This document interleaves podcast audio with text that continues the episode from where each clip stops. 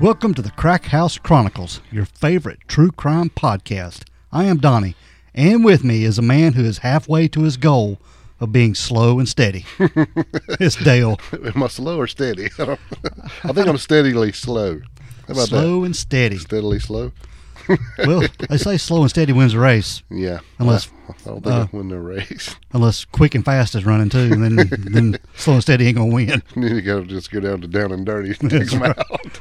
Throw a little dirt around. You got to be the heel, as they would say in the wrestling business. Yeah. Be the heel. Take them out. Speaking of wrestling, Speaking of wrestling, man, today we're going to have a hell of a show, I think. yeah, we've got some stuff lined up, guys. This is gonna be. I can tell it's gonna be a long episode. Yeah, I think so. Uh, as y'all know, we this past uh, weekend I was down at the wrestling convention and uh, met a lot of folks and seen a lot of old friends and uh, met a lot of people. But uh, I was running talking to a, a lady I knew and uh, we was just talking about the podcast and then she brought brought up Sam Houston and she said, you know, she's married to him now and brought him over and said, I think you need to go on his show and uh, talk about his sister. I'm like, okay. So he started telling me the telling me the, the ins and outs, what's going on. I'm like, man, this sounds like we need to do it.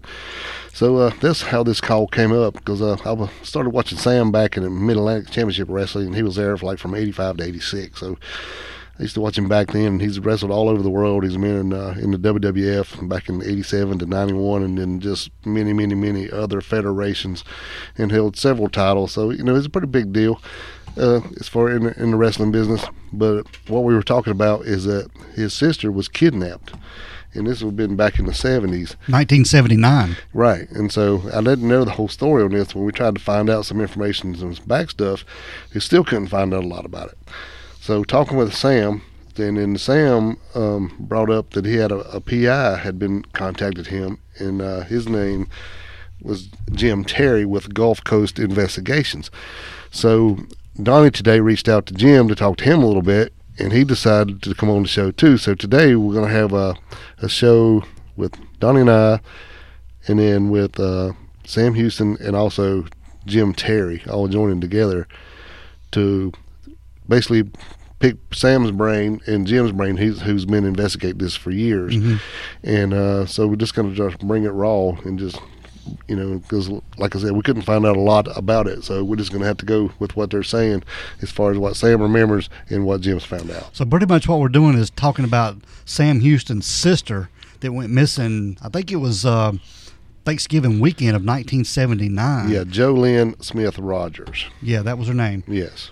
And we're that's what we're going to discuss today. And we're there'll be some wrestling talk too because this is a wrestling family. Yeah, and you know us, and then you know, and I think you know, talking to the guys, there, a lot of them, the story kind of inter- intertwines between true crime and wrestling, and usually you either get a true crime folks or you get wrestling folks, and with us, we're gonna get both. So this this story really is right down our alley as far as I'm concerned. Yeah, Now Donnie's a little less wrestling geek than I am, but you know, that's very fascinating. And the family that we're talking about is very fascinating, and the the crime part of it is fascinating. So I hope everybody else and Yeah, and, and It's a a- lot, you know, and I'm sorry, I didn't mean to step on you, but I was also want to say a lot of people don't know that Sam Houston, Jake the Snake Roberts, uh, Rockin' Robin, they're all siblings. yeah, So you know, this is a, a pretty big deal, along with their dad Grizzly Smith, which I'm sure some of you have heard of. So anyway, this is where we're going to roll. On today's show, Dale, we have Sam Houston, pro wrestler Sam Houston. Yes, Can you believe that? Yes, I can. And and we also have private investigator Jim Terry. Can you believe that? I cannot believe that. this is like a full house we've got going on here today. It's going to be good. Sam, can you tell us a little Yes, bit about sir. tell us a little bit about you, dude? Okay, well, let's see. I'm uh, 58 years old. I stand six foot four, just about, just a shed, shed underneath the hood. I'm 210 pounds of uh, twisted steel and sex appeal. The women's pet. The, no, I'm kidding. Uh, that's, you know, that's the wrestling part. Uh, All my life, I've been in the wrestling business. I was born into a wrestling family. Uh, my father was a headliner all over the country, and uh, you know, I lived 21 places before I t- went started first grade. 21 Wow. different regions of the country before I started first grade. Because you're in a territory for three or four months, and then you pack up and go to the next territory. Um, and then uh, let's see, I did. You know, I grew up kind of like seven. I've never grown up, but uh, I grew up, and uh, my my my passion was the wrestling business, so I got into it too. Uh, and I've been wrestling for 38 years now, Still doing pretty good. I've uh, just won the uh, United States Heavyweight Championship last last year, and uh, doing pretty good with it. Um, but you know, we've had a hard life. I've you know had a rough life. I've been all over the place. Yeah. I've been through all kinds of stuff.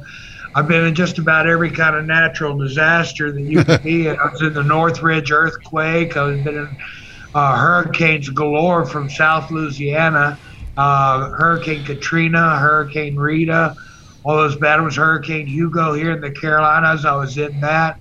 Tornado hit my house in 78 on December the 10th. Floods took everything I own in two, 2016. And then in 2020, I'm sitting here and a tornado, I'm sitting, stranded in North Carolina and a tornado hits my house in uh, my place in Texas we can't help other people unless we've been through something ourselves. That's right. I try to help people. Uh, I've been dead a countless number of times.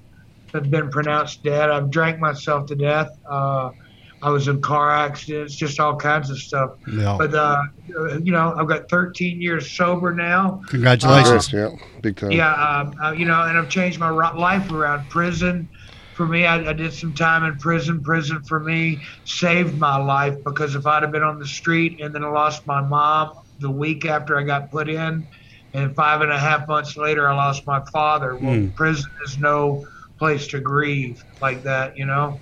And wow. uh, but I went through it all. Uh, you know, uh, in uh, November the twentieth, on uh, it was a devastating day in 1979 we got a phone call that my sister, uh, who lived in Tatum, Texas, Jolynn Rogers, had been taken. And that's why we're here today to talk about Jolynn Rogers. Right. Yes, sir. Jim Jim Terry, private investigator. Give us a little bit about you. Tell us a little bit about your background and who you are, dude. Well, I was in uh, I was in the uh, tower number two in 9/11 and jumped out right before the airplane hit it and survived. After that, I was in the tsunamis over in uh, the Philippines. Then I did some time in Attica. And come on, guys, you want me to follow Sam Houston with a story? I got to make shit up here. What are you guys out of your mind? Couldn't I have gone first? Yeah. I'm sitting there going, wow. I was never in a WrestleMania. I mean, come on. Real, real quick, I grew up in uh, Clearwater Beach, Florida.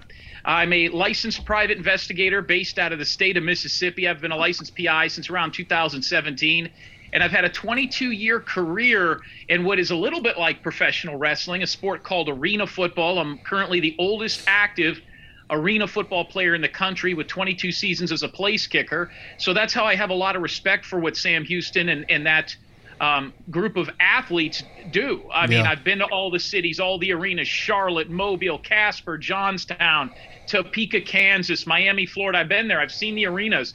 even played arena football in the Robarts Arena. But growing up in Tampa, Clearwater Beach, Florida, Tampa Bay area, I was very lucky. Uh, Saturday mornings, my brother and I would watch wrestling, and at seven to eight in the morning, it was the AWA. From eight o'clock to nine o'clock, it was the WWF, and then WCCW came on from 10 to 11. We got three hours of wrestling before we even hit breakfast, and then Saturday night was Gordon Solie in Florida Championship Wrestling, um, so if you really, and then if you got Saturday night's main event, it was very common to have five hours of professional wrestling in Tampa, Florida.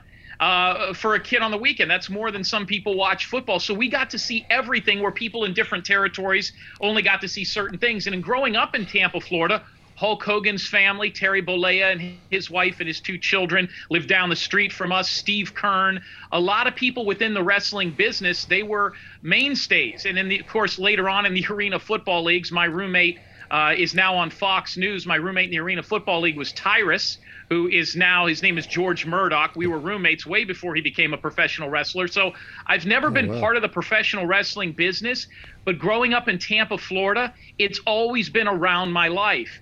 And uh, having gone to private investigating school in 2018, I was given a couple of different um, cases. One case involved a wrestler named Gino Hernandez. The other case involved uh, Jolynn Rogers, which is Sam Houston's sister, Jake the Snake Roberts' sister, and of course, um, and Robin's sister. And they said, which case would you like to work on? Pure coincidence. Wow. And I says, well, I'd like to work on this while I was going through private investigating school, and and that's how what's led us to here today. And I've worked on some of the biggest uh, cases in the country, but wrestling has always come to me as a private investigator, whether it was this case or finding, let's say, Hulk Hogan's boots from WrestleMania 3. Wrestling keeps coming back into my life because these guys' lives are so chaotic. It seems mm-hmm. like private. So I've been dubbed at this point after a couple of documentary series I worked on, the Kayfabe Detective, but I work on cases outside of pro wrestling as well, and, and that's what's put us all together today. Oh, well, and me and Dale just do a podcast. so- yeah. but the reason we're here today is to talk about Jolynn Smith Rogers. This is Sam Houston's sister. Tell us, tell us some a little bit of background on Jolynn, Sam. What do you know about her younger life? What can you tell us? Well, uh, you know, we were on the road, like I said. Now, Joe, uh, when I was a little little kid and everything, uh, Jake and Jo Lynn, when when my father left his uh, first wife, uh, which is Jake and uh, uh, Joe mom, Richard uh, was their mom. When he left her, he got custody of the kids. Well, uh, my father's sister was un- unable to have children. So she adopted Richard, which was the baby. He was just a small baby at the time. Mhm. And Jolynn and uh, Jolynn and Jake, I guess, uh, after we all got together, I mean, I remember them living with us all over the place in Georgia, in Texas, everywhere. And then in 1969, we, I started first grade. After the school year was over, Dad had been down in Florida, and he was uh, uh, working undercover uh, with the sheriff's department on. Uh, they were bringing, I guess, speed or cocaine in or whatever. I'm not sure. But anyway, he got uh, he got a note at the matches one night, and uh, the note had all had all of our names and the schools that we went to written on it. The piece of paper did, hmm and the sheriff told Dad to get out of town now, get home, get us out of there. Wow. And uh, Dad came home. Jake and Jolynn decided to live with uh, their mom and stepfather, and then Robin and uh, mom and dad and I we moved to Louisiana. And Dad started working for Leroy McGuirk full time as the uh, booking agent and uh, know, run the territory and stuff. Yeah. So anyway, uh, we left. Dad, when my, when my mom and dad split up, me and my dad went back on the road. We were. on- I went with my dad, so I was there. Uh, and then, uh, gosh, he went back to work for Bill Watts for Mid South Wrestling at the time, and that's the time period when Jolynn was taken. Well, Jolynn lived in Tatum, Texas, and uh, was married to a, a Ted Rogers hmm and you know, Tatum, Texas, is about 40 minutes from us. So, you know, they were uh, they were coming down on Friday nights, and I was finally getting to spend time with my sister. Yeah. You know, How much? And, how uh, how much older is she than you, Sam? Oh, I don't, oh gosh, uh, she five years, Okay. Believe. And when you say Uh, dad, you're saying it's Grizzly, right? Grizzly Smith. Yeah, Oh, yeah. okay. Just to be clear. Go ahead. I'm sorry. So, uh, but anyway, there, her, she had messed her uh, ankle up a few weeks earlier before this happened. But we were getting close and everything, and kind of, it was great. You know, I had a sister that, you know, I, I'd been on the road. I started out with a whole family, a slew of kids around me. Then it dwindled down to just two, and then one. You know, you're an only child, and you're back. You know, it's a lot of stuff going on. So. But uh, Jolynn and I were pretty pretty cool, you know. Yeah. And then uh, November the the twentieth in nineteen seventy nine. Well, a tornado hit our house and destroyed it in seventy eight. Our house was the only one left standing on the block. They kept coming over and helping fix it up and stuff, you know, clean it and everything. So we were getting close. And in '79, November 20th, two days before Thanksgiving, we get the phone call that she was taken Mm. um, there was a the, the one of the neighbors uh, was chasing uh, uh, and I guess it was a trailer park manager who chased a car out of there and I guess lost the car but kind of picked up the trail and found it back in the woods and that's where they figure they they switched the bodies but Ted was gone already. This is some stuff I was going over today. Yeah. Ted was a welder, you know, and he went to work before 5:30 in the morning. You know that didn't Yeah. make sense. He, he he was a welder at a trailer shop, Hmm. You know, Right. uh, so that didn't really make a whole lot of sense. And one of the things I was reading over today said there never was a ransom note. Yes, there was. A ransom note did get sent. I got the phone call on a Saturday morning that there was a ransom note. I drove to Tatum, Texas, and uh, I want he didn't have the gun pointed at me, but he had the gun, and he wasn't letting the letter leave until Ted arrived in Tatum, Texas, to get his fingerprints on the letter because I believe he didn't wear gloves when he made the letter. Yeah. Okay. Who who had the gun now? Uh, the, his friend, a friend of his named Tommy, Okay, and, and Ted Ted is Jolene's husband. uh, husband, yes. Okay. Let's back up just a little bit and let's talk about Jolene. Did she have a lot of friends growing up? I mean, was she pretty personable and outgoing? Well, I mean, she, I mean, uh, Or did you know? I couldn't tell you. Uh, she had friends. I know she was always having fun, and you know, uh, you know, always on the go and stuff. Always involved in things. I mean, did like You know? did uh, other kids come around and play with her? Neighborhood kids, kids down the road come down and play, Yeah, and I, I don't know that. Uh, when when she would come down to Louisiana, they'd come down to Louisiana a couple of weeks out of the summer or whatever. yeah, uh, you know, but and she stayed basically well, she stayed to herself, kind of inside the house. She was, you know, a young lady and stuff. And mine and my sister's friends, we're still five years younger, so yeah, you know, she didn't know anybody when she came there. But she had her had her own friends, and I know she had friends there in the uh, in Tatum because her and her and Ted and other couples would she they would bring other couples to the matches with them. yeah. That's the reason I'm asking that because I'll, I'll probably circle back to that in just a little bit and talk about that. Um, do you know of anybody that you know when, when she married this Ted guy? Did they elope or did they have a church wedding or how? What did they have? Do you know? I'm not sure. I just know they got married. Uh, I got the snot slapped out of me. Me and my dad were driving from Louisiana up to Oklahoma, and we went through Gainesville. And uh, uh, Jolene had Ted at, at, a, at a reunion kind of party at her mom's house, and that's when I first met Ted. This was before the wedding. And I said, Well, he's kind of old, ain't he? And my dad turned around and slapped me clean off the porch. uh, but he was. He was. Uh, Jim can tell you more on that. He, but he wasn't older, you know, and just I don't know, something just wasn't right. Yeah, Well, guys, guys, let me. Uh, let- can you hear me? Okay. yeah, we sir. hear you Go fine. Yeah, Sam's story, and that's why I'm sitting here listening to it. And Sam, I spoke to um, probably last on this case. The numbers of siblings and half sister, half brother, brother, full brother, half brother.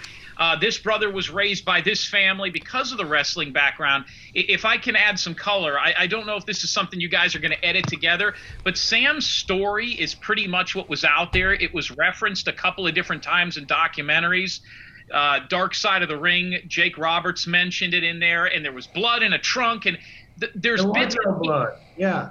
There, there, there never ended up. So here's what happened. So what I had to do was take the bits and pieces of the story that I heard from the documentaries, from interviews, from newspaper clippings, and find out what the real story is. And that's where this thing goes down a rabbit hole that you can't possibly imagine. First of all, Jolene Smith married Ted Murph Rogers. Ted Murph Rogers was almost 40 years older than her. She was 18 years old with a child. So it, Sam is Sam has a nephew, and that nephew was with her. She did Yeah. hurt her leg, but this thing, and they were living in a trailer park together, and that's why I was quiet because I didn't know how they got married. But years later, Ted Murph Rogers uh, was arrested and received uh, a sentencing for um, bigamy. Bigamy. Yeah. Yeah, so even if he was married and did marry Jolynn Smith Rogers, Sam Houston's sister, the marriage was null and void because he was still married to a woman that and and, and we're jumping all around here. The the ransom note actually came to the house before she went missing. The ransom note was given to Ted Murph Rogers before Jolynn Smith Rogers, weeks before, even a month before, ever disappeared, which is what makes this so incredibly scary. They believe that the woman that Ted Murph Rogers was still married to uh, was the one that sent the letter, and actually, her and Jolynn Smith Rogers had spoken before and had met face to face before about this letter because she believed that that letter was made to scare her away from her new husband and the child was not his. See, that's the interesting part. We never really could nail down who the father of that child was. Hmm. The father is Ted. The father is the father is Ted. You can take one look at TJ, and he's a spitting image of his daddy. Well, and, and that's kind of where and, and and see that boy, that little baby in that trailer park is still alive today. He's the only one in this whole case that I've never spoken to. And I've always wanted to talk to him. I talked to the arresting officers and everything. So here's how this goes. You want me to give you guys the story as to how she disappeared? Yes, bring it on. Yeah. She meets this man, this Ted Murph Rogers. They have a courtship. She has now now Jolynn Smith was a big girl. Yeah. She was not small like her sister who was in WWF. That's a small woman. She was built more like her father. So she's a big girl at 18, so she carried herself looking older. So even though she's 17, 18 in the late 70s, she looked like she could easily pass for her mid 20s, and then with the baby. Yeah. Um, so bottom line is, and, and Sam, I'll shoot straight from. I mean, we're shooting here, right? I mean, you want Yeah. the truth? Okay. So the the story was she had to get out of that house. She did not want to be there, which is what drove her into the arms of this much much older man who had baggage and children much older than her. And a, a crazy ex-wife that was no longer living with her. He brings Jolynn Smith into his house, into his trailer in this trailer park. She lives with him with a baby. Now, I, Sam, I don't know because I've never spoken or interviewed him.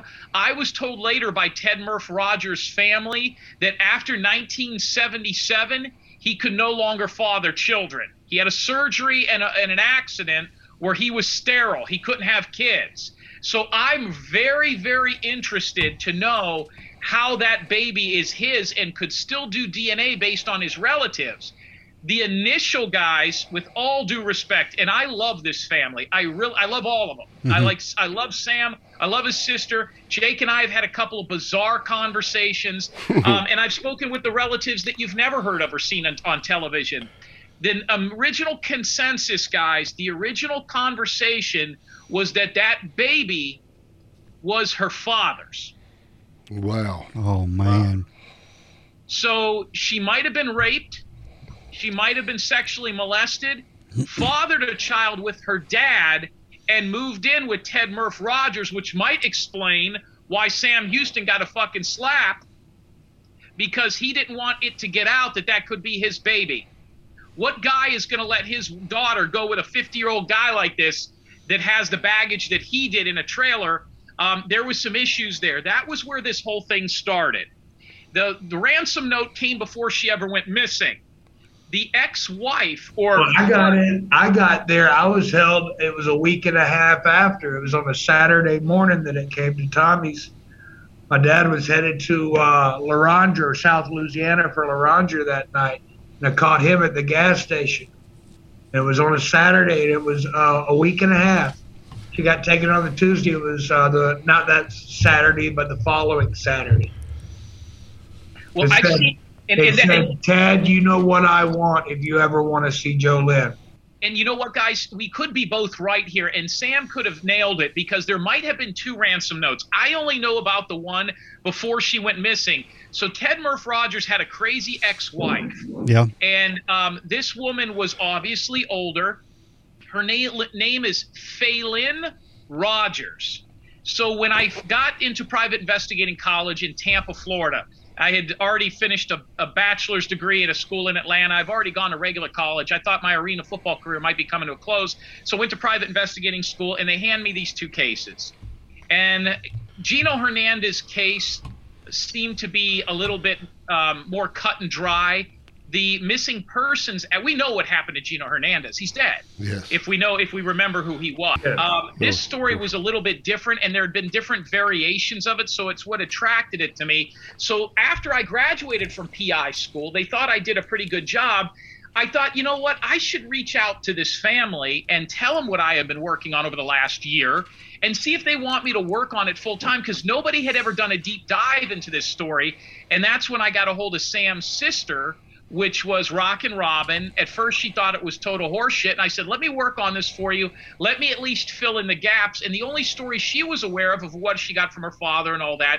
So basically, that's how it all started. I dove in it with both feet and I found out that um, that's what brings us up to the night a couple of days or 24 hours before Thanksgiving when JoLynn Smith Rogers disappeared forever. And that's when this story gets even more incredible. And I've never been interviewed publicly about it, with the exception of one time. And I've never really told the story about it. I've, t- I've been able to tell bits and pieces because what happens here, guys, and not to drone on, but just so we understand we're all on the same page, Okay. is when you're in that part of Texas and I would make phone calls to police officers, when I would make phone calls to uh, neighbors and try to hunt down cops that were in their 80s, most of the people that were involved in this that were cops in 1979 or police chiefs are in their 80s now. Right. So what I and I was born in 76. I was 2 when this went down. But when I would call and start asking about the case and saying it involved uh, a famous professional wrestling family out of Texas, well, who do you think they thought I was talking about? The Von Erichs. yeah. There you go. So people, the the, the Aurelian Smith, Sam Houston, uh, Jake the Snake Roberts, Rockin' Robin, Grizzly Smith, all of them did such a good job of never letting you know that they were related until much later on when Sam and his sister tag teamed together in a different organization. Nobody knew Sam Houston was Jake the Snake Roberts' brother if you were watching from your living room on Saturday night's main event. Right. So nobody, they don't get credit with being one of the largest wrestling families ever. They're right up there with the Harts, the Von Erichs, but they're like, I would go to people and they're like, wait a minute, Rockin' Robin is related to who? Jake the Snake Roberts. Yeah, I remember him. His dad was who? So what I had to do was start crossing people off the list. And the initial stories were because of how polarizing they were that Grizzly Smith had something to do with her disappearance or Jake the Snake Roberts did. Jake the Snake Roberts at the time was a referee in Louisiana. He had not even stepped into the ring as the, as an athlete. Yeah, he was still Fred Platt. There you go. So he so now I'm like Jake the Snake Roberts in 1978. I couldn't find Jake the Snake Roberts or Jake Roberts. I found what was his name? Fred Platt. I'm like, who the hell is Fred Platt? and then the father has recently been deceased, and that's when I was able to finally. So I says, well, the woman that abducted her, the woman that was um, charged with kidnapping, I'll start by finding her, and that's where the story begins. Wow. A lot of moving parts, guys. This is Yeah. a three-hour. This is a movie. I believe it. What- what- I what believe this it. family has gone through is a movie. The only part that gets a little dicey here is Rockin' Robin years ago did some shoot interviews and talked about the family being involved in sexual molestation. So I was never involved in anything like that. I didn't. I didn't start finding anything out until I was 28. I walked in the dressing room, and Ron Bass looked at me. He goes, "You don't know, do you?" And I looked at. It, I was like, "Huh?" He said, "You don't know." He said, "All these years." He goes, "You've been the bait." You know. there you go. Wow. Yep. Sam Houston, such a good looking kid. Now, where I grew up in Tampa, we had our own version of Sam Houston. And I'll let you edit this together however you guys want it, whether it's we had a guy down there named Kendall Windham. Yep. Kendall Windham was our version in Florida of Sam Houston up in the Northeast or in Texas or in WCW. If you look back at their early careers, they almost look like they could be related. Tall, thin, lanky. Sam was a much better athlete, a much better performer, but th- they came from wrestling families. So a lot of times when I would dive into this, people would they would say the same thing. Sam Houston was used to get bait to attract young boys and young women for his father's pedophilia, which is why Sam is 100% out of the loop in all of this stuff, not just because of his age, but because I'm glad he admitted that because that was said to me, because I'm like, well, how did Sam get, you know, how did he not get involved in all this? I mean, you saw what it did to Jake Roberts when he tells the story. His sister, the father, even talks about it. Sam is almost, he was like the golden child. He was treated way different than everybody else in this family. Well, see, I was I was the alibi You know, my dad would take me on the road. I was going to the matches every night when I was a little kid. But on the way to, to go to the go to the matches, we'd stop and pick up one of the uh, my you know our friends or my friend that supposedly liked me to watch after me at the show. And then after the matches, we would go home on the way home. I, you know, Dad would get me a bottle of Boone's Farm, you know, and knock you right out. Wow. Yeah. You know, uh, then Mom would say anything. You know, it was, and Mom didn't question me really, but you know, hey, how was your trip? Blah blah blah. What'd you do? You know, well we did. You know, everything was all innocent. It guys it's a terrifying story. And through the story just like any of these guys these professional wrestlers uh, these athletes back then all the side stories. So grizzly smith depending on who you interviewed was either the most terrifying pedophilic sickening human being in the world or he was the nicest most gentle man. Let me give you an example. I interviewed lanny poffo. We remember him as the genius correct? Right. Right. Lanny Poffo was one of the few men that actually traveled in the same vehicle with Grizzly Smith because I couldn't find anybody that went up and down those roads other than Sam Houston, who I was not able to get a hold of at the time, that could tell me about those stories in the car. Well, And one of the DiBiase could, yeah. There's a lot of guys that we, we used to ride with, but Lanny, yeah, Lanny rode with him all the time too. One on, I wanted one on one, and I wanted a guy that came from a wrestling family. So I tracked Lanny down, who, by the way, lives down the street from my parents in Clearwater, Florida. Um, it's where his brother lived and all that stuff. So one more guy in the area, and he said I I rode with him because I could stand two things. And I says, what two things? He said cigar smoke and the most hot car. He says he would put the heat on in the summer. He said his car was so incredibly hot, nobody would ride with him. I says, tell me about the molestations. Never saw it. Tell me about picking up young girls. Never happened. He, I love that man. He said. He says that guy was like a father to me, but I understood him. No issues. Now you talk to, um, and he recently passed away, and I got a chance to speak to him. Uh, the assassin, whose real Jody name. Jody uh, Hamilton. I'm sorry. Jody, Jody Hamilton. Hamilton. Jody Hamilton, who, by the way, guys, you talk to Sam Houston, you want to talk to him about wrestling. When you call Jody Hamilton at his house, which, by the way, is one of the was one of the hardest human beings to find in the world. He was living in Georgia, and you remember him as a kid, and you remember that voice. Jody Hamilton's voice in real life is the assassin's voice when he's beating the shit out of Dusty Rhodes. Yeah. So I call this assassin. He goes, "Hello," and I'm like, "Oh shit!" I started getting sick, and I said, "Mr. Hamilton, yeah, who's calling?" And I said, "My name is James Terry. I'm a private investigator. What are you calling me for? What are you calling me for, son?" And I said, Whoa. And now I'm like, now I feel like I did something wrong. Like, God, I hope I blocked my number. You know what I mean? Like, this guy's gonna. Now, at the time, Jody was probably 78 years old, and I can hear pounding in the background. And I said, Listen, sir, I says, um, I'm calling about uh, a missing persons case involving a professional wrestler. He goes, Okay. And then he actually said, "Hey, This is so bizarre. I said, But I can't hear you. There's a lot of pounding. He goes, I have a ring behind my house and I train a couple of guys. He said, um, I would like to speak with you after this is over. Can we meet face to face? And I said, Yeah. And I says, Well, this is going to sound terrible. Where do you want? I don't know where to meet you. He goes, How about in a public park? And I'm like, I'm not meeting a fucking assassin at a public park. Like, I'm just not going to do that. And I says, Well, he goes, All right, well, I'll be there at three o'clock. And I said, Mr. Hamilton, you know, this is going to sound terrible. I don't know what you look like. Like, I've seen you in a mask for 30 years. I don't know what you look like. So he started laughing. I think he calmed down a little bit. And he told me stories about Sam's father. And let me tell you some weird things he told me. He told me um, that Sam's father, uh, Grizzly, was an incredibly good seamstress. That he could he sewed the curtains for the background in professional wrestling background drops. Sam, did you know that? No, I didn't know that. I know he did. He did crafts and stuff. I didn't. Uh, he uh, used to make mattresses when he was a kid for Mr. Estes there in Whitesboro, Texas. Uh, I know he did things like that.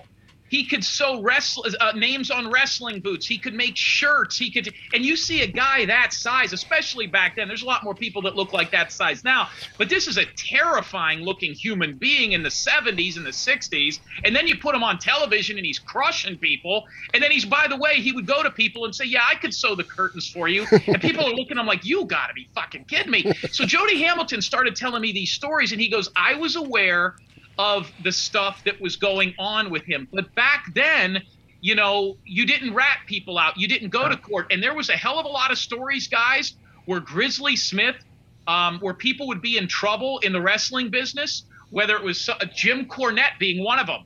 And he would show up, talk to the local poli- chief of police, which, by the way, the cops worked the wrestling matches, and they would release these wrestlers without any bond, without any bail for things like beating the piss out of somebody in a parking lot, domestic violence. He had that kind of power with the sheriff's departments there because he kept them hired at the matches. So depending on who you talk to, you didn't know who Grizzly Smith was until you hit a couple of people that said, "Oh yeah, that's true," um, and that's kind of where where it, it really kicked off. Wow. Wow. Yeah. I think that's all I've said though. Yeah, that's about all I've said too. All right, So guys. private and, and Donnie, as a private investigator, you got to understand, you, you almost have to kind of, it's two cases. It's cases of Grizzly Smith, Jake the Snake Roberts, but it's not really that. These are human beings. Yeah, These are family members. There's children involved, and you got to be able to take the fame away to be able to dive into the case. And that's where this thing goes so haywire that it's absolutely incredible, which led me to my calls to Jake the Steak and, and a gamut of other people. Um, and I believe that I believe that she, I still am not 100% convinced she's deceased. Yeah, And me I- neither now. Well, anyway, so um, just to uh, like you know get in here for just a second. anyway, um, okay, Jim reached out to me. The story that we okay, everything uh, when it was all the trial was all over, the whole nine yards. Um, she was sentenced to 30 years. That's what we- you know. That's what we thought, and I thought that she was you know was, was still in there.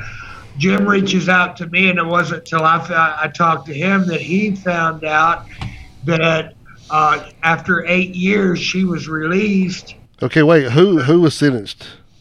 Uh, Who who was sentenced? uh, Phelan, Phelan Rogers. Okay. Okay. Okay. The ex-wife story- that abducted her. The ex-wife abducted Jo Lynn Smith Rogers at the trailer park and was sentenced to 30 years. She only did about eight and a half years and got out of jail. Okay, yeah, because we went from kidnapping and then maybe there was a note and then not and then to thirty years, so we missed a gap there, and I was just trying to fill that in. Well, uh, we were told that she Jolene was incinerated at the college in the by the uh, where they incinerate uh, uh, animals and stuff. Whoa, That was what we were told or led to believe right. Yeah. because So they found her hair in a dumpster, right? No, her hair her hair was not found in the dumpster. Her hair was found in the trunk uh, on some um, rope. Oh, so what okay. happened is she was abducted the morning of uh, the day before Thanksgiving or the day of Thanksgiving. Today, uh, uh, the twentieth. She was taken on a Tuesday.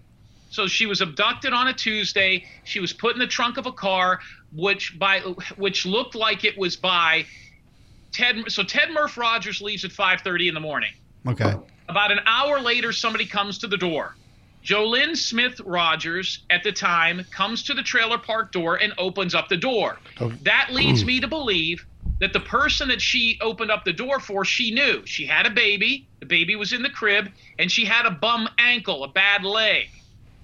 The woman then um, gets her to come outside in her house coat, which is then later identified as Ted Murph Rogers' ex wife or current wife at the time her and an, another large man, later believed to be African American, stuffed her in the trunk of the vehicle. They were able to overpower her.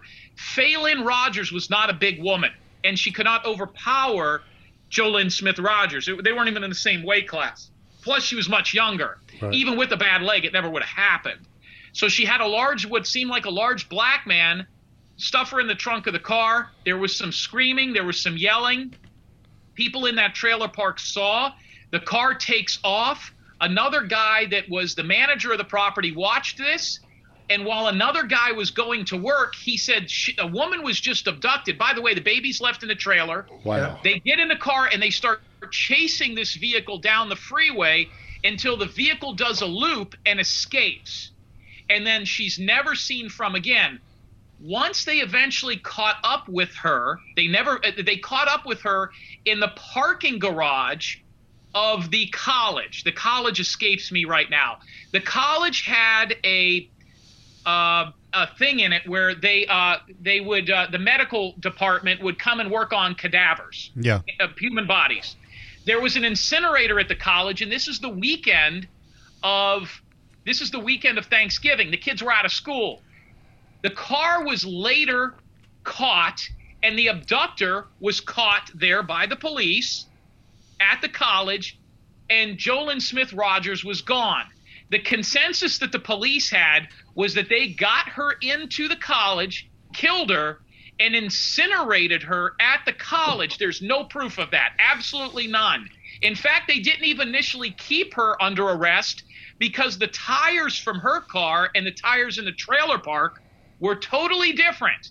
In hmm. between abducting Jo Lynn Smith Rogers and being caught at the college, which by the way, Phelan, the uh, the abductor, worked at the college. It's had she had the keys. It was it was contrived. It was planned.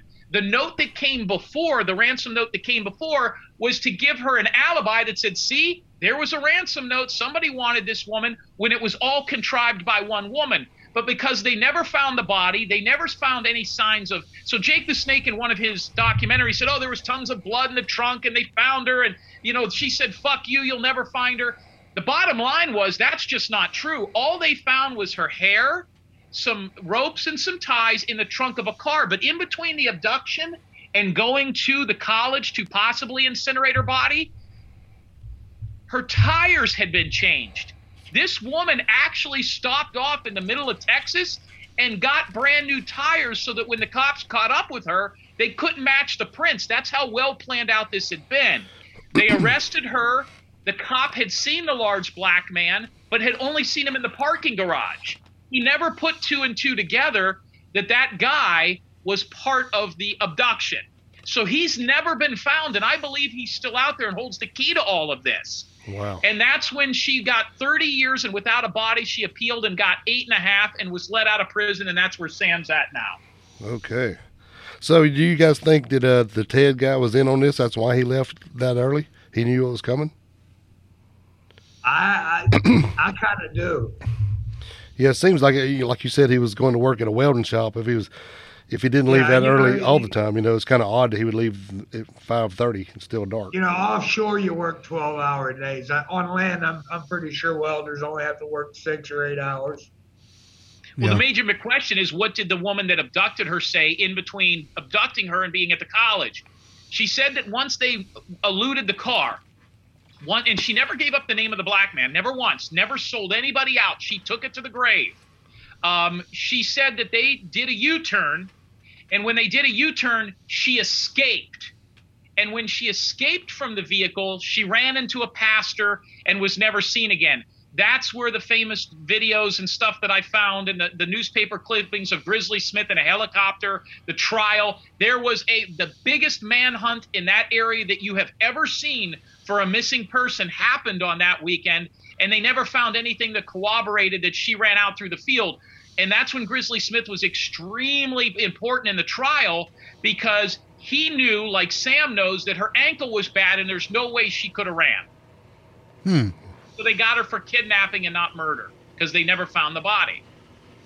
So why would if if she got out, why wouldn't she come back for the child? I mean, why would she not try oh, to get her? that's a great question. You want to know what the? You want to know why?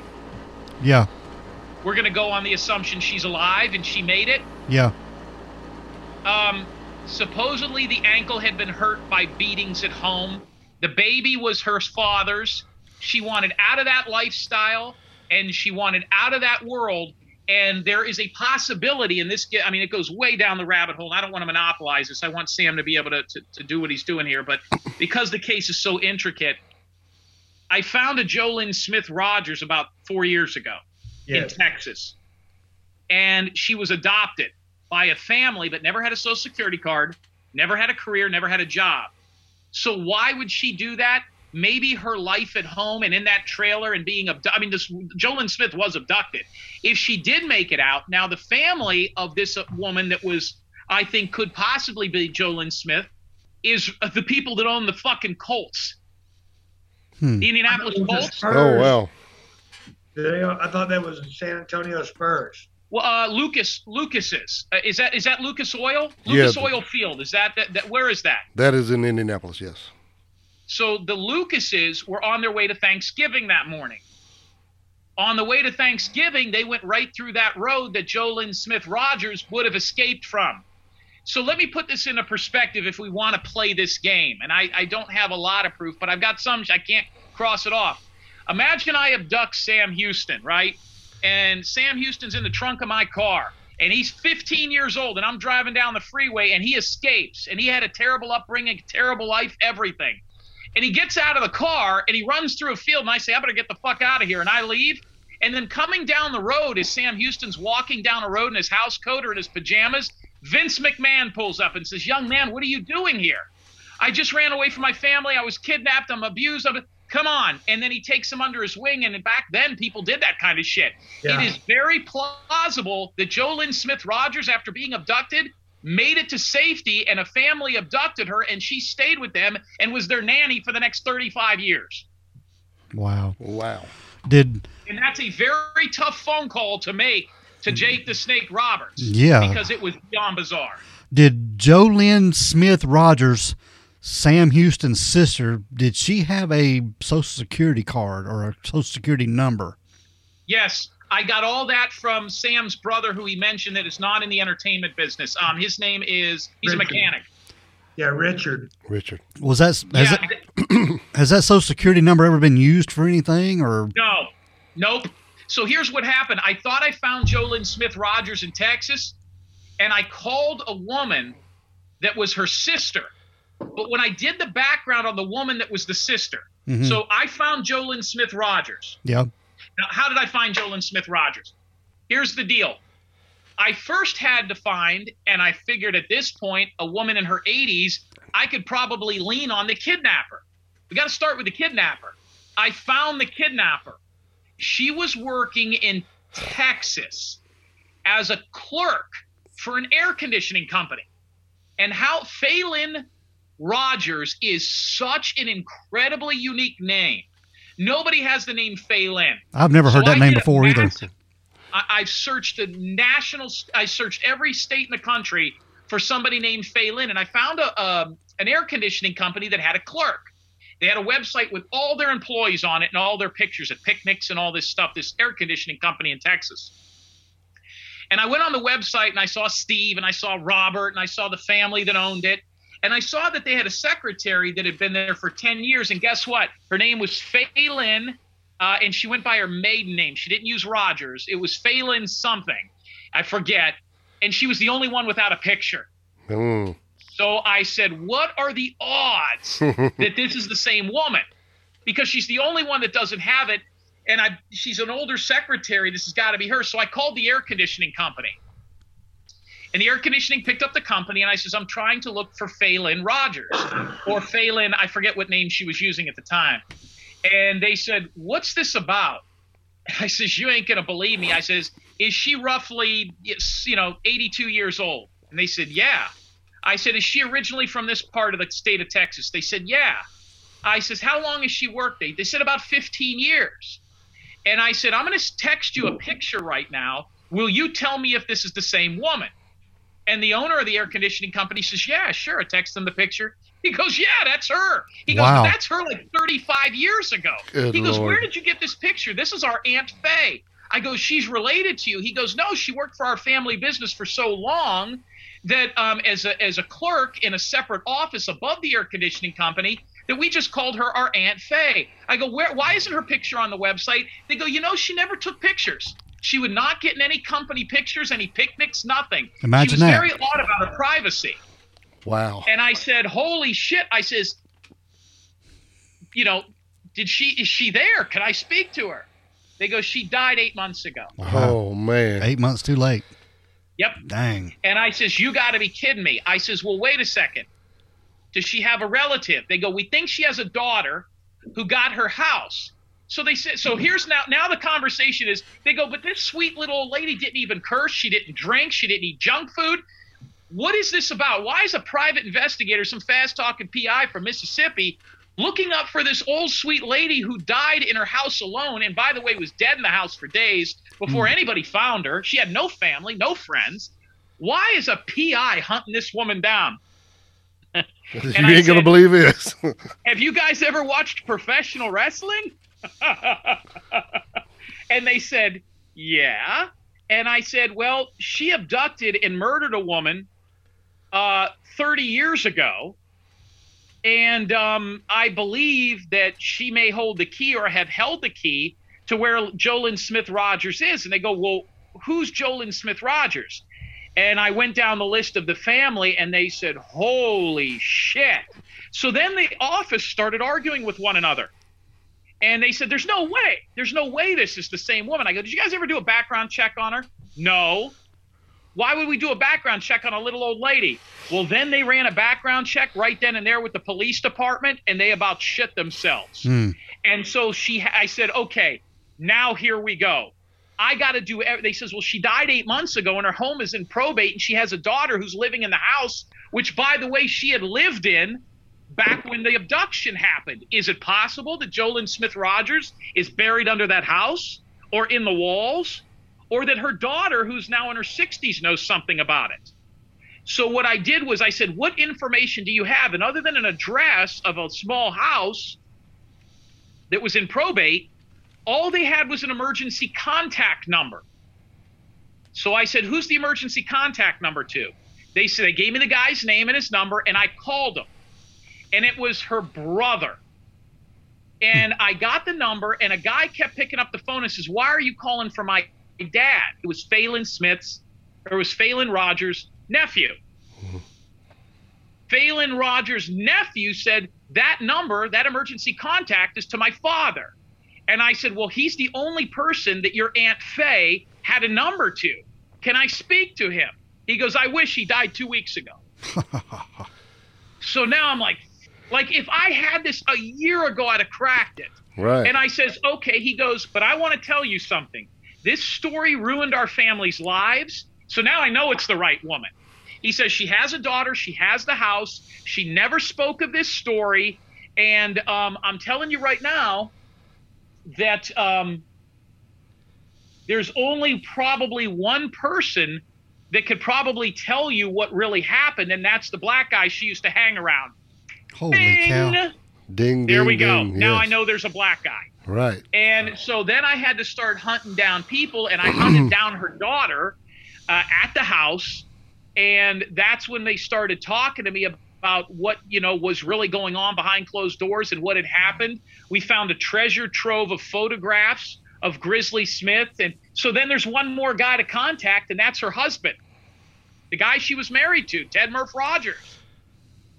So I tracked down his children and his ex-wife, who he was with after and he had died uh, 15 months prior. They were all gone. Wow. Just so close. Well, we're not done yet, but go ahead. Sam might want to chime in.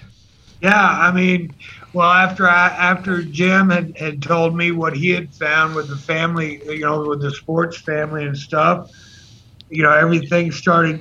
You know, I started searching some too. You know, he told me it was, uh, uh, oh gosh, it was a little town outside of Dallas, at, uh, Corsicana, right? Yes.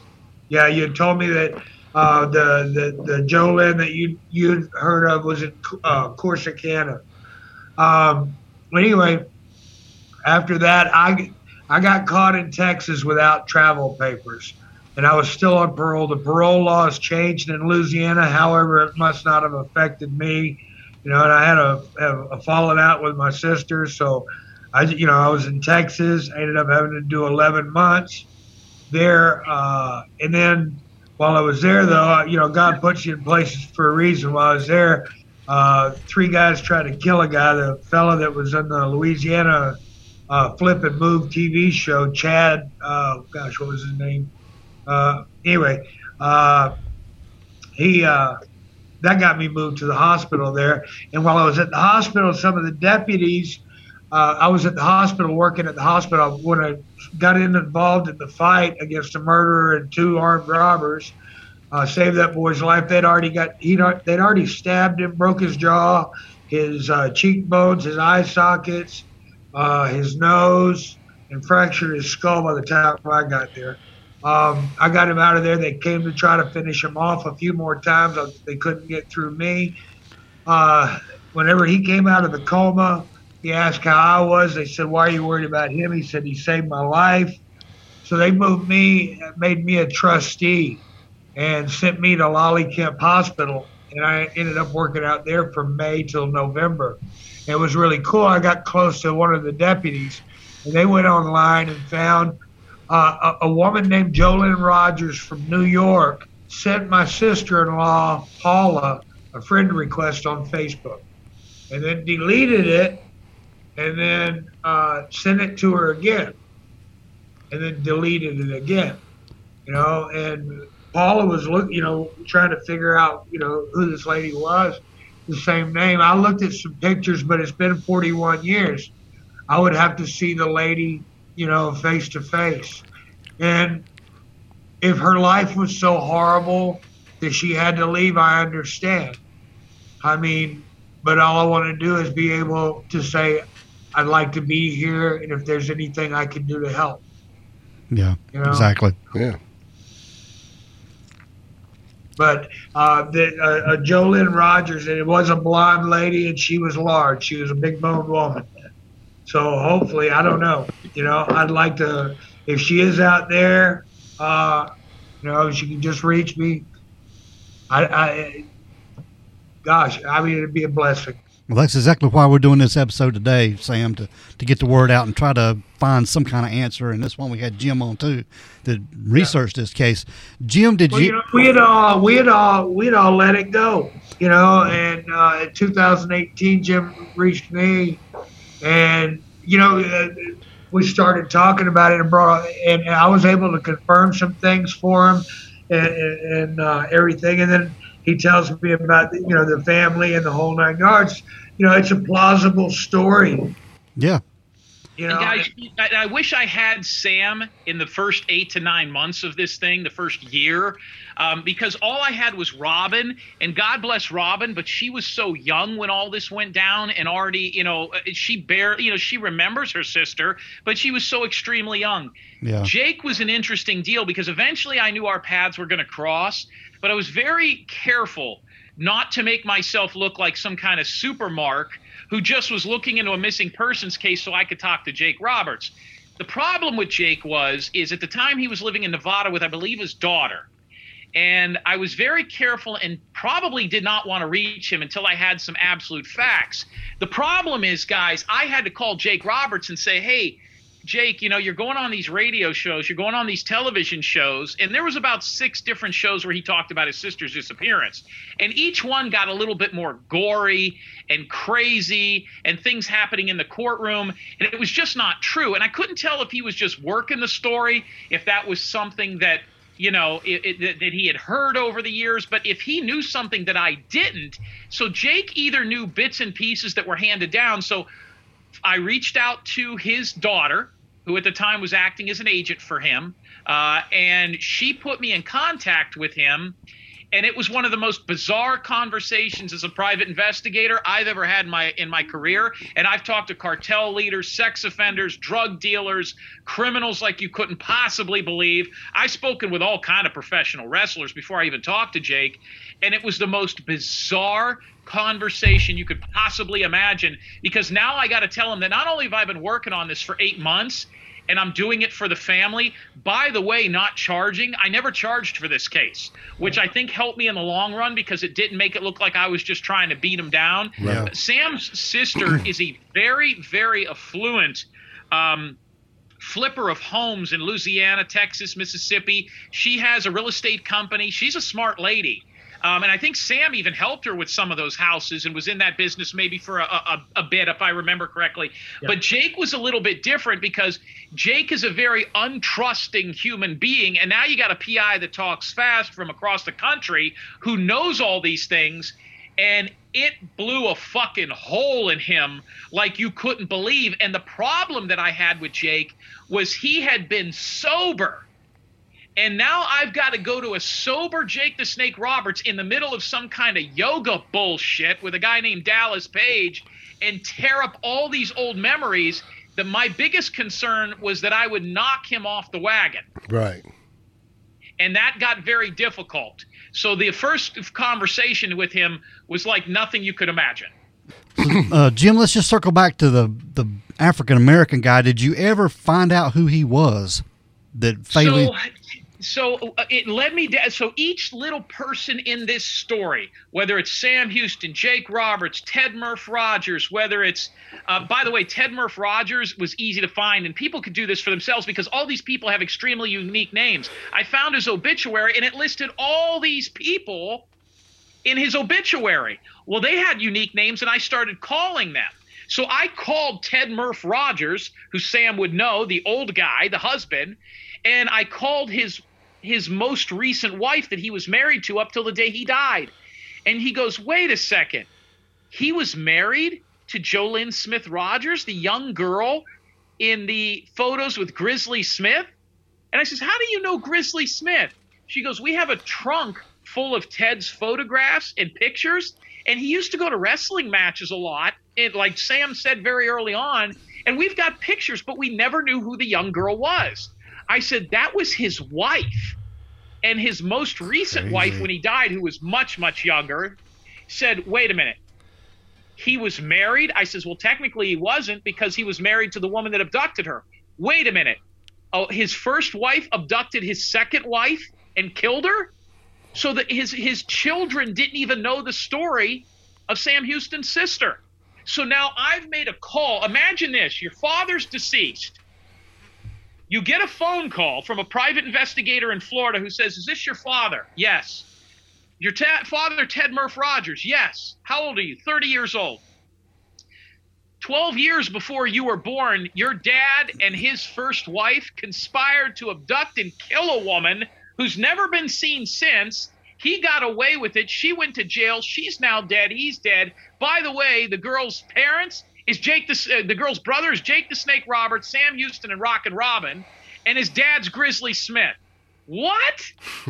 wow, mind blower. What? like, wait a minute. Now we understand why he's got the big foam finger from WWF. He had pictures of Sam. They had pictures of Sam Houston wrestling against. uh I don't know if it was uh maybe it was Bruno Sammartino's son or something. They go, we wonder why Dad had all this shit. And I says, well, wait a second, wait a second, wait a second. How are you his children if he was sterile in 1977? Ding, ding, ding. So they go like this. So the mother goes like this. Okay, okay. My daughters don't know that Ted's not their father. And I said, oh, shit. I mean, this Man. is Jerry Springer on steroids. So now the mother, uh, the woman of Ted Murph Rogers, who's married to him up to his death, has to look at her three daughters and say, okay, he wasn't your biological dad. Who's our biological? So wait a minute. You're telling me the guy that we thought was our dad is not our dad, conspired to kill the famous wrestling family's daughter. He's not our dad. Who the fuck's our dad? You gotta you you have any idea the kind of shit that this created and how many families this tore apart that from one, beyond the grave? That one phone call just blew up a whole lot of shit. Wow. Well, not only that, but there's a shitload of grandkids. That's not our grandpa Murph. Yeah. No. It's trickling on down. Shit rolls downhill. So you asked a good question about the black man. Yeah. Ted Murph Rogers, in between Jo Lynn Smith and his last wife, had another wife. Oh my God. I gosh. found her.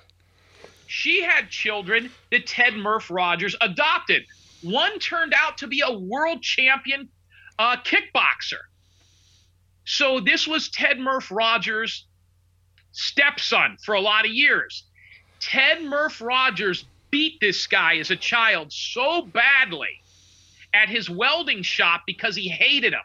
that the kid became so tough he became a middleweight champion of the world in kickboxing and he filled in the gaps and i says tell me about your dad he goes that woman would show up at our house and i says what woman he said years later we were all at thanksgiving and a woman showed up at thanksgiving and said you promised to eat with us this year that woman was the abductor she had been out of prison so the woman that abducted sam houston's sister showed up 25 years later to Ted Murph Rogers Thanksgiving, banged on the door, and all the kids got scared because this woman had a gun outside the house wow. and said, You were. So he still kept in contact with his first wife after Sam Houston's sister disappeared, which led me to believe that he was in on it. Definitely. And yeah. I think what they were going to do was abduct her and they believed that Aurelian Smith and, and all the, the, the Smith and the Grizzly Smith's family was sitting on a shitload of money. They were going to extort this man and this family. And I think it went sideways and she might have died in that trunk. I don't know. Even the cops don't know.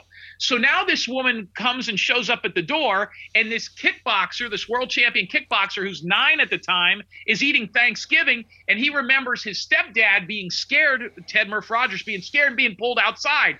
He looks outside and goes outside to throw the football around with his cousins, and Ted's getting yelled at by this woman on the front porch. And he looks and she's going, Phelan, Phelan, I was going to come to your house, but this is my wife and my family now. She goes, You're done for. I'm going to get you. And she gets in her car. And when she gets in her car, a large black man comes out of the passenger seat and says, You want me to take care of him now? She said, No, get in the car and they go away. The kickboxer saw the black guy 25 years later. Hmm. Oh, wow. That led us to an apartment complex in what Sam was talking about. There was a private investigator who is now deceased who worked for the attorney of Phelan Rogers, who now has Alzheimer's. So I figured we'll go ahead and get a hold of Phelan, the abductor's attorney.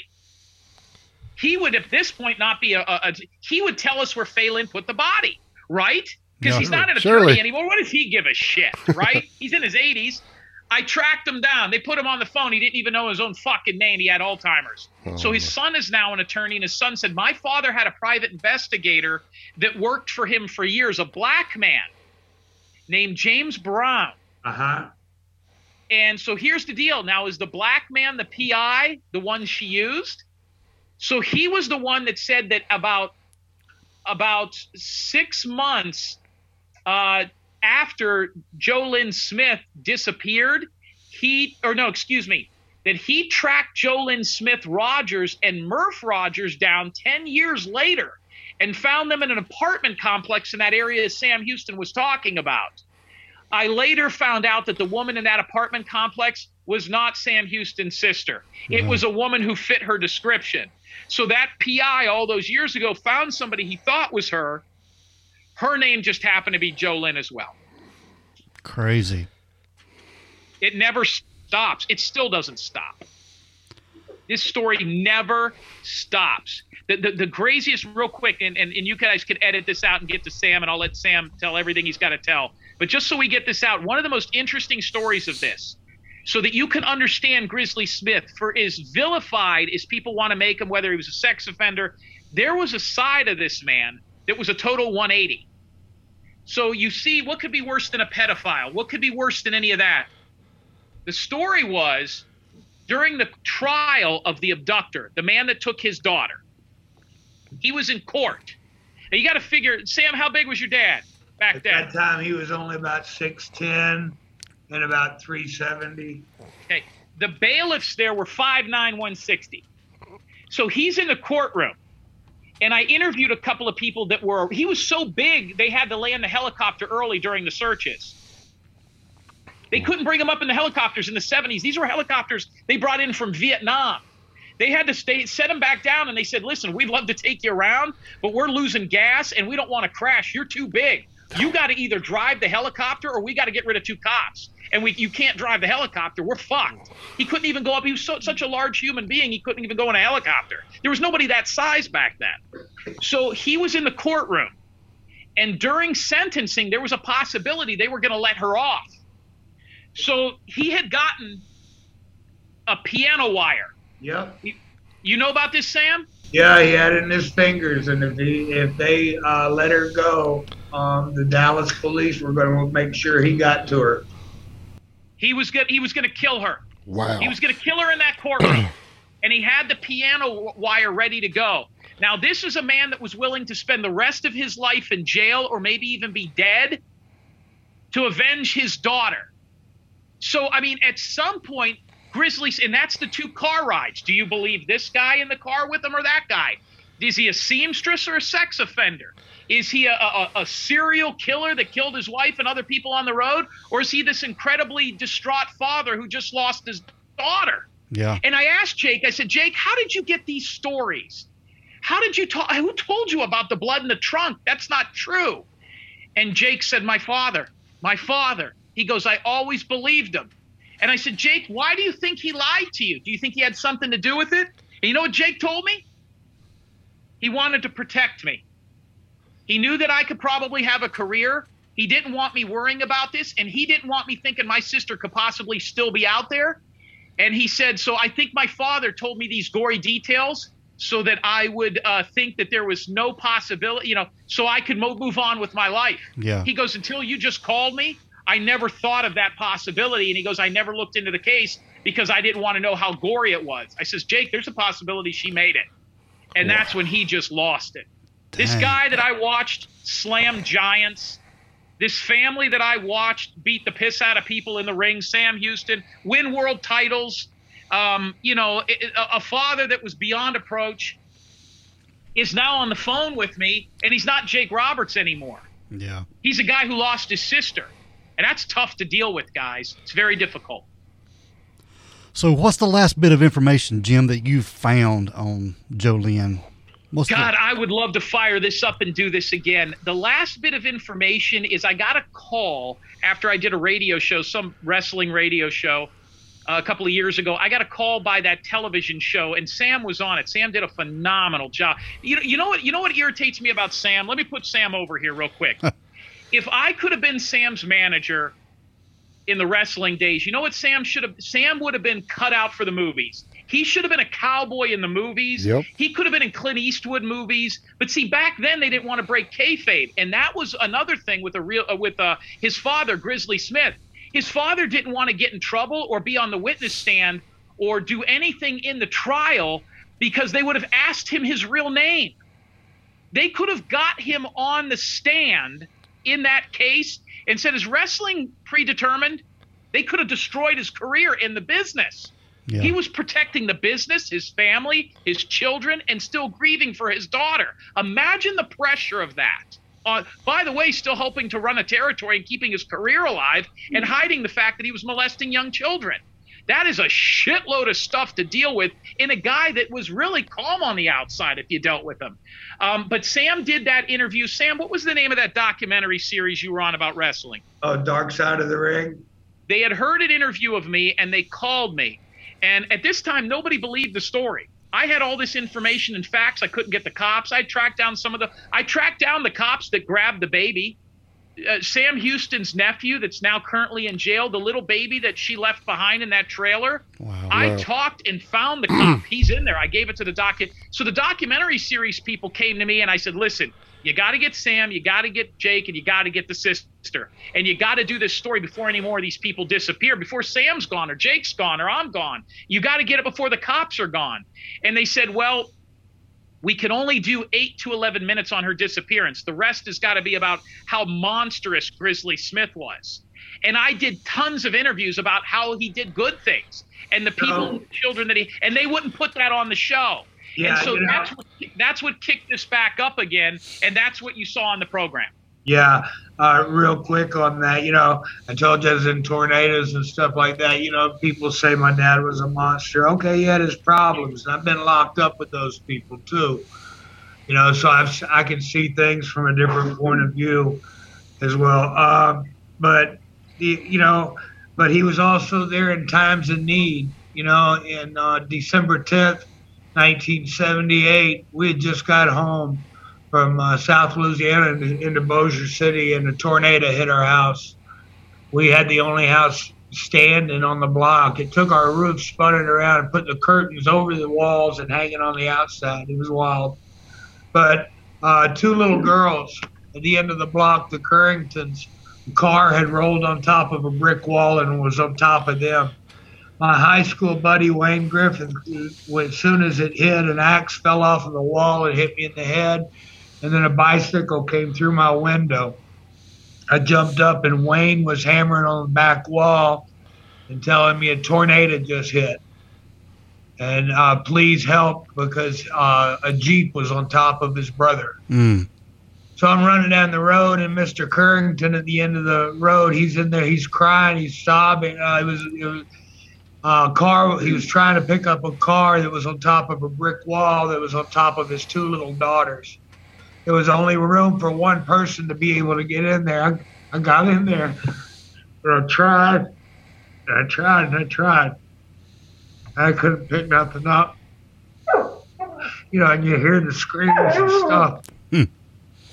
And, You know, and I seen, uh, I seen that Superman walking down the street. And I hollered. And it took my dad three times to pull it wall the car off of those two girls. The girls were still alive when they pulled them out, and they lie, laid on the grass in the front yard. They couldn't get emergency services. They died of shock hours later. But, you know, he did a lot of bad. But, Yeah. you know, Wow. damn it, he did a lot of good too. Yeah. Yeah.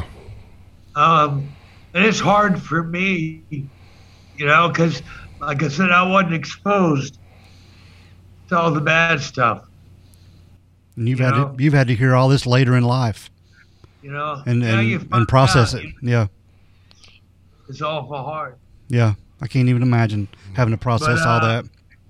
Yeah. Um, but I, I just, you know, uh, if my sister's out there, I just want to extend a hand and say I love you.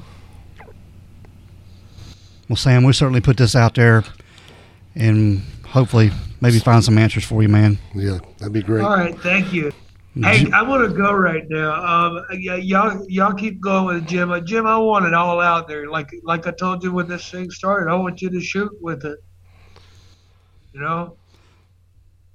Sam, Sam, you were instrumental in this. I just wish we would have had you for Sam. If I would have had this case a year prior, I think we could have solved it. They just, you know, life moves on, and you know, I, I mean, there. Listen, I, I always like to hear Sam talk about his career in wrestling and the things he's still doing. He's got an album. He's got this. He's Sam has got so many businesses. He did the real estate thing. He's got. First of all, the, the guys, the thing that would help this more than anything there has got to be a producer out there.